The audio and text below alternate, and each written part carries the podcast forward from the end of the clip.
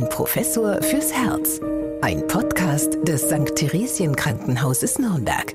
Wir freuen uns, dass Sie wieder dabei sind bei einer neuen Folge unseres Podcasts Ein Professor fürs Herz mit Professor Dieter Ropers, Chefarzt der Medizinischen Klinik für Kardiologie und internistische Intensivmedizin am St. Theresien Krankenhaus Nürnberg und Anja Müller. Ja, Herr Professor Robers, ich habe beschlossen, wir beide gönnen uns heute mal etwas, denn es geht ja in dieser Folge um Herz und Genuss. Und da habe ich mir gedacht, ich bringe uns mal eine Tafel Schokolade mit.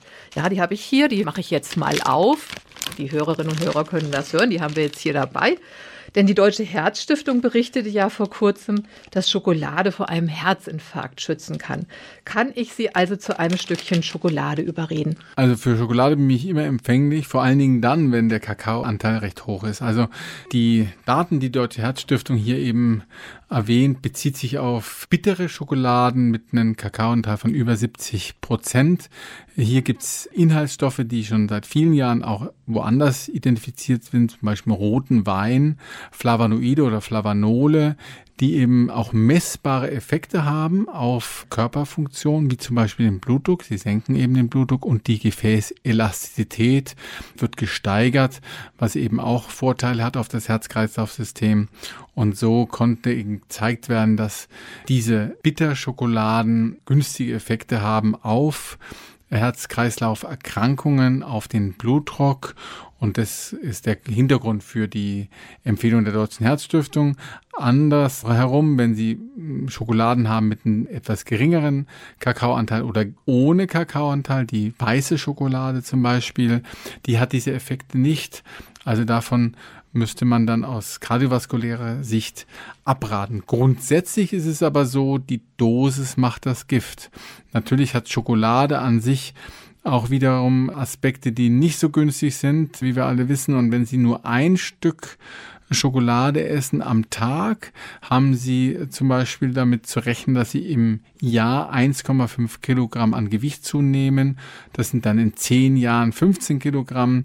Damit haben Sie dann wieder das Risiko der Diabetesentwicklung und der eingeschränkten Form, der Cholesterinproblematik. Also es ist so ein bisschen ein Betrachtungsweise, wie viel ich eben für meine Prophylaxe tue und wie viel Schokolade ich eben esse. Ich glaube, gegen ein wenig zartbitter in der Woche ist nichts einzuwenden. Also ich lese auf der Packung 85 Prozent Kakaoanteil und Edelbitter und Bio-Schokolade ist es auch noch. Also ich sage jetzt mal einen Riegel pro Tag oder ist das schon zu viel? Also ich glaube, dass gegen ein Riegel pro Tag nichts einzuwenden ist, wenn Sie ein bisschen auf Ihr Gewicht äh, achten. Also auf jeden Fall durch diese dort enthaltenen günstigen Inhaltsstoffe ist das etwas, was man machen kann.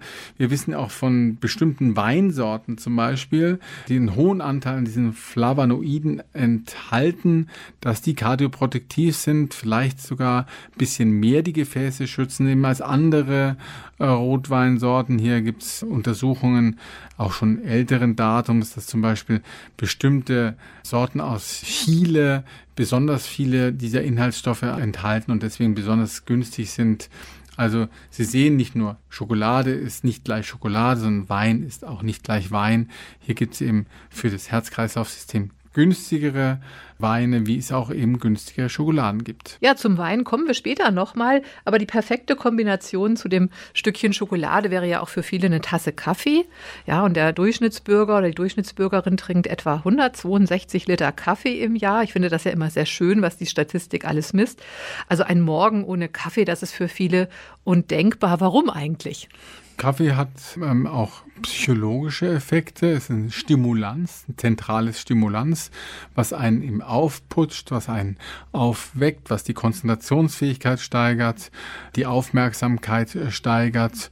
Das ist das Koffein, was dafür verantwortlich ist. Das 1,3,7-Trimethylxanthin muss ich ein bisschen angeben. Also das wäre jetzt die chemische Formel, die man Mitte des 19. Jahrhunderts auch identifizieren konnte für das Koffein als den entscheidenden Bestandteil im Kaffee selbst und genauso wie es eben diese für den Anwender, für den Verbraucher positive Effekte hat, hat es dann auch den Effekt, dass wenn man das gewohnt ist, sich auch tatsächlich so eine Art Entzugserscheinungen entwickeln können, wo eben all diese Dinge fehlen, wo man eben antriebsarm ist, müde ist, Konzentration lässt nach. Und deswegen gibt es ja einige Menschen, die sagen, ohne Kaffee am Morgen geht der Tag für sie nicht richtig los. Also das ist alles gut erklärt durch die Effekte, die das Koffein auf das Herz-Kreislauf-System, aber auch auf das zentrale Nervensystem hat. Aber wie viel Koffein steckt denn tatsächlich in so einer Tasse Kaffee? Ja, das kommt auf den Kaffee an. 40 bis 100 Milligramm äh, Koffein, die Sie da in einer Tasse Kaffee zu sich nehmen. Zum Vergleich, also wenn Sie jetzt eine Zartbitter- oder Edelbitter-Schokolade haben, die wir ja gerade hier vor mir liegen haben, und ich freue mich schon drauf, dann haben Sie ungefähr 30 6 bis 30 Milligramm, also deutlich weniger. Ein Energiedrink zum Beispiel, bezogen auf 100 Milliliter, hat vielleicht so 40 Milligramm an Koffein mit an Bord. Also es, es ist schon so, dass Kaffee, auch im Vergleich zu Tee im Übrigen, auch schwarzer oder grüner Tee haben Koffein mit äh, als Inhaltsstoff, aber Kaffee hat tatsächlich die höchste Konzentration an Koffein im Vergleich zu den anderen genannten Getränken. Auch Cola zum Beispiel, wissen wir alle, koffeinhaltig, aber nicht in dem gleichen Ausmaß wie der Kaffee. Also ich bin jetzt überhaupt keine Kaffeetrinkerin. Ich trinke ich lieber, ja, ich trinke lieber Tee tatsächlich. Wenn ich jetzt also eine Tasse Kaffee trinke, dann fühle ich mich im Nachgang oft nicht so gut. Also da bin ich irgendwie wie so ein bisschen aufgeputscht tatsächlich auch, aber nicht in einem guten Sinne. Das heißt also, wenn man es nicht gewohnt ist, kann es eigentlich auch so ein bisschen zu unerwünschten Nebenwirkungen kommen. Ja, es steigert die Herzfrequenz. Äh, es, es wirkt ja auch wassertreibend. Ja, das haben viele ja bestimmt schon beobachtet, wenn sie eine häufiger Kaffee trinken, viele Tassen hintereinander, dann muss man immer gucken, wo ist die nächste Toilette und in bestimmten Sitzungen ist es vielleicht auch nicht immer sehr hilfreich. Ja. Der Blutdruck steigt an, ja. Die Magensäulenproduktion äh, wird angeregt. Dadurch kann es auch sein, dass der ein oder andere Patient eben dann auch Magenschmerzen bekommt.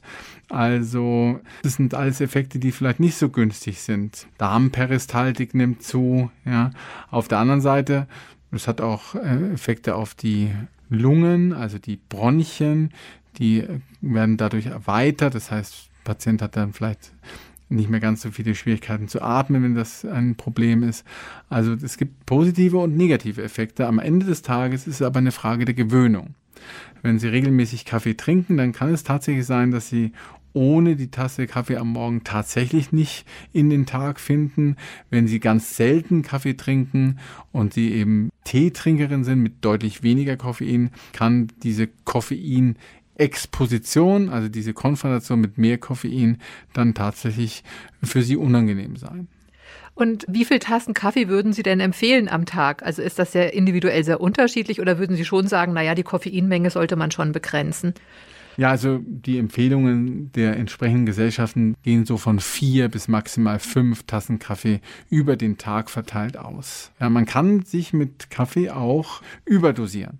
Das ist keine Frage. Es gibt da auch bestimmte Grenzen, wo man sagt, ein Gramm zum Beispiel Kaffee kann schon äh, Zeichen für eine Überdosierung sein, also Herzrhythmusstörungen, äh, Herzrasen, Schwitzen, Konzentrationsmangel, Unaufmerksamkeit, all das können Zeichen auch für eine Überdosierung sein. Und das ist ja etwas, was wir leider, leider äh, öfter mal beobachten jetzt, zum Beispiel im Zusammenhang mit Jugendlichen und Kindern, die halt diese Energiedrinks zu sich nehmen, die dann eben auch Koffein enthalten. Hier sind die Grenzwerte für das Koffein, die dort noch empfohlen werden, deutlich geringer. Kinder sind halt empfindlicher, sind meistens ja auch kleiner und da können es tatsächlich zu Koffein relevanten Nebenwirkungen kommen, auch weil zum Beispiel im Zusammenhang mit Alkohol, ja, diese klassischen Alkoholnebenwirkungen, etwas aufgehoben werden durch das Koffein. Und zum Beispiel in den USA sieht man das ja bei Jugendlichen häufiger,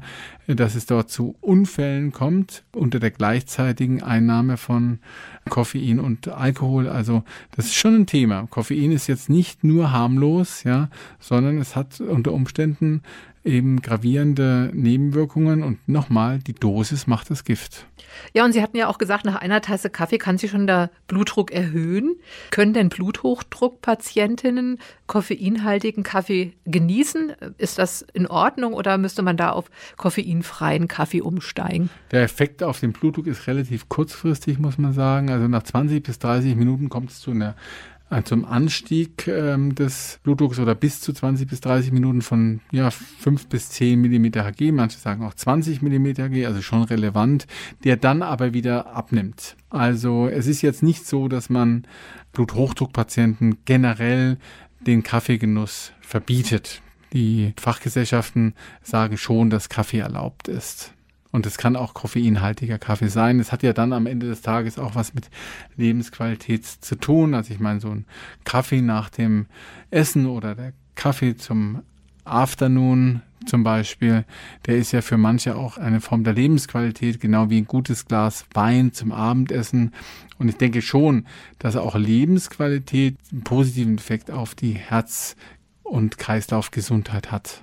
Ja, deswegen haben wir ja auch die Folge Herz und Genuss genau. äh, genannt, weil es, wie gesagt, Genießen gehört ja auch dazu. Allerdings, wenn ich jetzt Blutdruckpatientin wäre und ich müsste regelmäßig meinen Blutdruck kontrollieren, dann sollte ich das wahrscheinlich nicht machen, wenn ich kurz davor eine Tasse Kaffee getrunken habe. Genau, also man sollte wirklich 20 bis 30 Minuten vor der Blutdruckmessung keinen Kaffee getrunken haben, weil man dann falsch zu hohe Werte misst. Das muss man schon sagen. Dann wird dann die Therapie adjustiert und es ist tatsächlich der Kaffee, der hier diese Blutdruckerhöhung gezeigt hat. Und ich meine, bis zu 20 Millimeter Hg Blutdruck mehr, das ist schon eine ganze Menge. Da kann man schon die Therapie nochmal überprüfen. Aber äh, wenn es eben der Kaffee ist, der das verursacht hat, dann kann man das als Ursache so ausschließen, indem man einfach einen gewissen Abstand lässt zwischen der Messung und des Kaffeetrinkens. Und bei uns zum Beispiel im St. Theresien Krankenhaus, wir machen ja auch sehr viel Langzeitblutdruckmessung, weil das die effektivste Methode ist, die Blutdruckeinstellungen gut zu kontrollieren. Und da wird der Patient auch aufgefordert, in dem begleitenden Protokoll, was er ja immer mit ausfüllen soll, ja, auch auf solche Dinge hinzuweisen, dass er sagt, hier ein, zwei Tassen Kaffee, damit wir die Werte, die wir dort ermitteln, auch entsprechend einordnen können. Ja, und wir haben ja auch schon gesagt, also auch im Tee ist Koffein vorhanden, allerdings in nicht so großer Menge wie im Kaffee. Aber ich habe dann im Vorfeld zu unserer Folge ja auch gelesen, dass es auch einen Kardiologen an der Uni Heidelberg gab, der das Trinken von grünem Tee bei Herzpatienten empfohlen hat. Könnten Sie das auch so unterstreichen? Na gut, der Koffeingehalt also im grünen Tee ist schon deutlich geringer als beim Kaffee selber. Aber soweit ich weiß, ging es hier um eine bestimmte Form der Herzerkrankung, der sogenannten Amyloidose, wo es also zu Einlagerungen von Proteinen in Herzbindegewebe gekommen ist. Und diese Patienten scheinen wohl vom grünen Tee zu profitieren. Da gab es wohl einen Hämatologen, der selber betroffen war, der dann über den grünen Tee diese zunehmende Einlagerung von diesen krankhaften Eiweißmolekülen in den Herzmuskel verhindern konnte. Ähnliches gibt es auch bei der Alzheimer-Demenz zum Beispiel, wo es ja auch zu Proteineinlagerungen in die Gehirnsubstanz kommen kann. Ja, und hier gibt es auch Signale, dass das etwas weniger ausgeprägt verläuft, wenn man grünen Tee trinkt. Da kenne ich aber die Daten nicht so genau. Grundsätzlich glaube ich, es ist kein Schaden, grünen Tee zu trinken.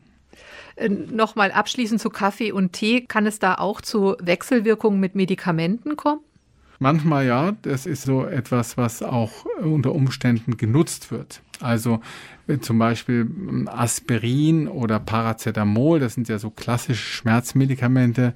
Wenn man die kombiniert mit Koffein, dann wirken diese Schmerzmedikamente nachhaltiger analgetisch. Also der schmerzlindernde Effekt wird durch das Koffein verstärkt. Das macht man sich eben auch zunutze, indem man entsprechende Präparate entwickelt hat, die eben koffeinhaltig sind und Paracetamol enthalten.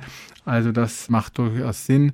Auf der anderen Seite gibt es sicherlich auch Interaktionen wo Koffein zum Beispiel die sedierende Wirkung von Barbituraten zum Beispiel auflöst oder abschwächt. Und das ist ja auch nicht gewollt. Insofern muss man das wieder von beiden Seiten betrachten. Es gibt günstige, nützliche Effekte des Koffeins, gerade in der Schmerztherapie und andere, die man nicht so haben möchte. Ja, Sie haben ja auch schon die Energy Drinks angesprochen. Die möchte ich eigentlich auch noch mal kurz streifen. Da gibt es ja im Spiegel äh, die schöne Rubrik Ein rätselhafter Patient. Und da wurde vor kurzem der Fall eines jungen Mannes von 21 Jahren vorgestellt, der unter anderem mit einer Herz- und Nierenschwäche in eine englische Klinik eingeliefert wurde und zunächst völlig unklar war, wie er in seinem Alter plötzlich so schwer krank werden konnte. Und dann stellte sich aber raus, dass er über zwei Jahre im Schnitt vier halb Liter Dosen Energy Drinks zu sich genommen hat, also am Tag. Das ist eigentlich ja auch fast unglaublich, aber wahrscheinlich hat er gar nichts anderes mehr getrunken. Das ist ja auch schon ein Hinweis, den hatten Sie auch vorhin schon gegeben. Also Vorsicht bei diesen Energy Drinks. Auf jeden Fall. Und es gibt ja inzwischen auch eine Kennzeichnungspflicht, die den Koffeingehalt zum Beispiel mit angeben müssen. Und gerade bei Kindern ist das tatsächlich ein Problem, diese Energy Drinks, die ja viele nehmen, um zum Beispiel ihre Computerspielaktivitäten bis in die frühen Morgenstunden auch durchzuhalten. Und da kommt eine ganze Menge zusammen. Koffein und anderen Inhaltsstoffen, wo man auch gar nicht so richtig weiß, wie die Wechselwirkung untereinander ist. Und es werden dann die für Kinder empfohlenen Grenzwerte gerade für Koffein auch sehr schnell überschritten.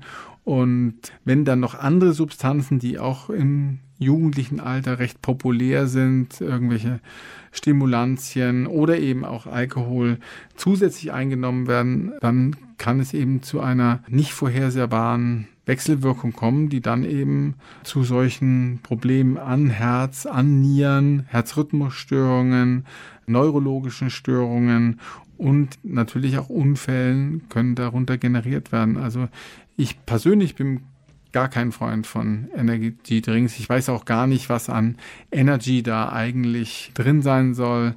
Aber sie sind extrem populär und werden viel konsumiert, keine Frage. Ja, und man darf ja auch nicht vergessen, dass diese Getränke auch extrem viel Zucker enthalten. Und das führt mich jetzt auch zum nächsten Aspekt, dass wir auch unter Genuss natürlich auch was Süßes verstehen. Das haben wir natürlich auch schon öfters mal besprochen. Aber manchmal hat man ja auch so einen richtigen Heißhunger auf etwas Süßes. Warum ist das denn der Fall? Gerade wenn man viel Zucker zu sich nimmt, dann entsteht dieser Heißhunger. Also wenn wir jetzt uns dieser Tafel Schokolade widmen und die zu zweit aufbrauchen, ja, das schafft man, glaube ich, ganz leicht innerhalb von da sehe ich auch keine Probleme. kurzer Zeit. Da muss der Zucker ja verarbeitet werden. Das heißt, unsere Bauchspeicheldrüse wird angeregt, diese Zuckerflut in die Zellen zu bringen und dann also in die entsprechenden Kohlenhydratspeicher und Fettspeicher. Und durch das Hormon Insulin wird es erreicht und dann wird es sehr schnell dort hineingebracht und dann haben wir wieder wenige Zucker durch dieses mehr an Insulin.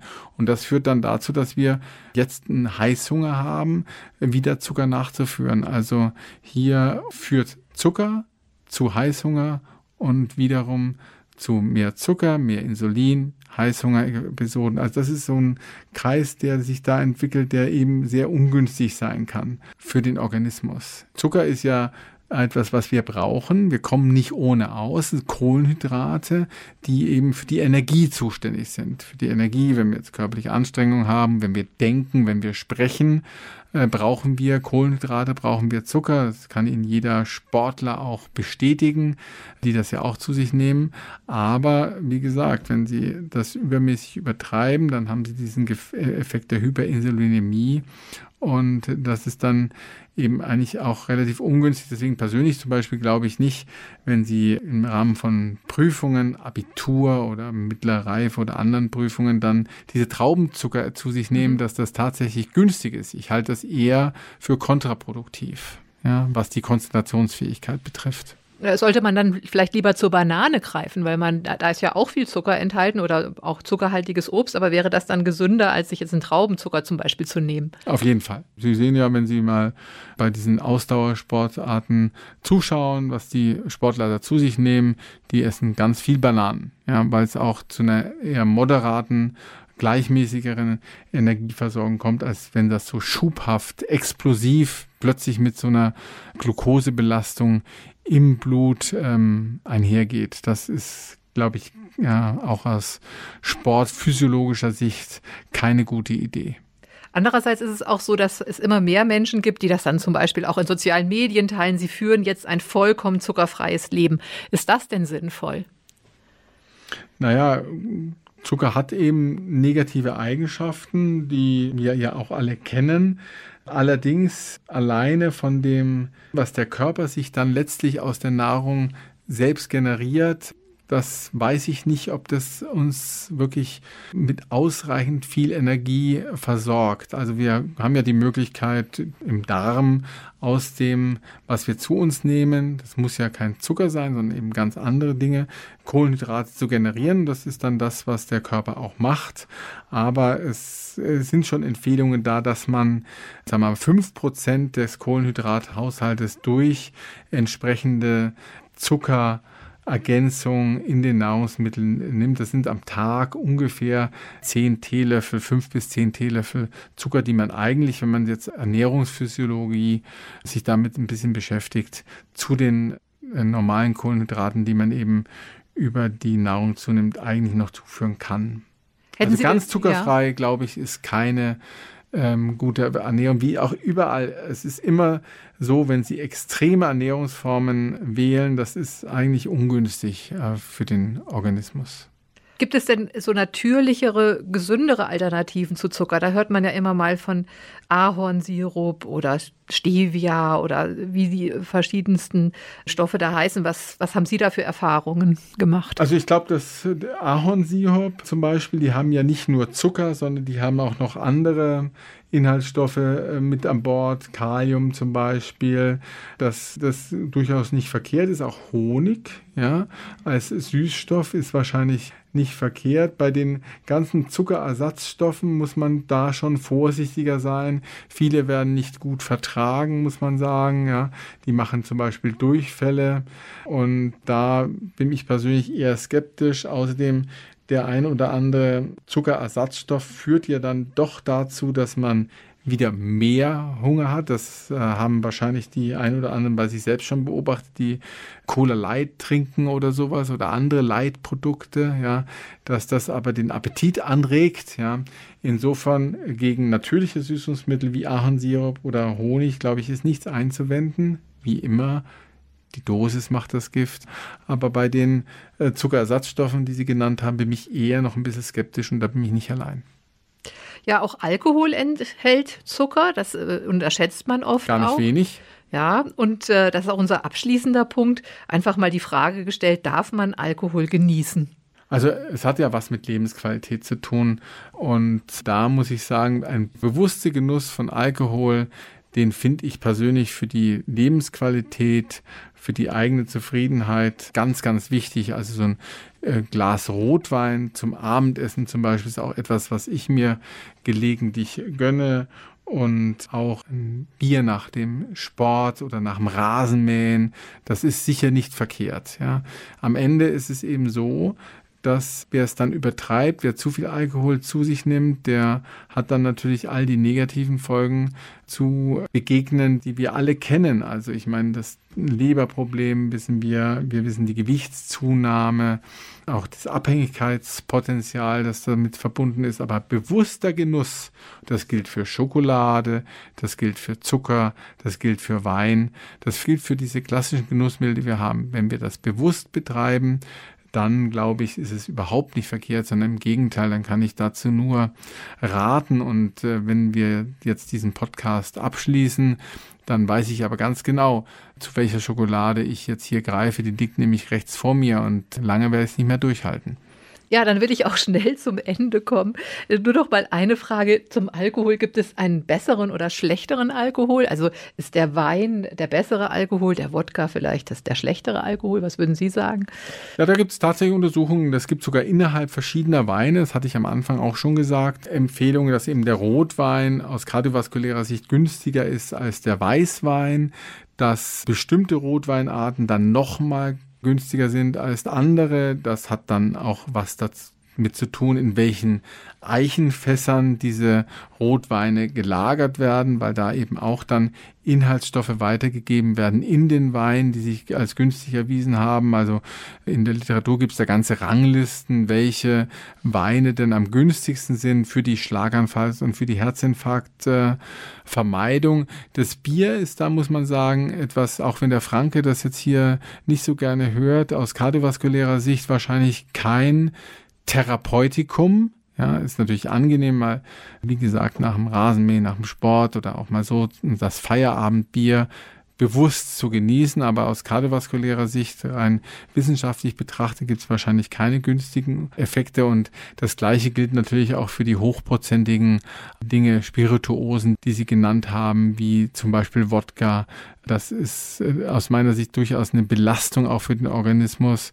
Wir wissen ja, dass Patienten, die viel hochprozentiges trinken, dann auch mit einer deutlich höheren Wahrscheinlichkeit für Krebserkrankungen unterwegs sind. Also wenn Sie es rein streng kardiovaskulär betrachten wollen, dann müsste das der Rotwein sein.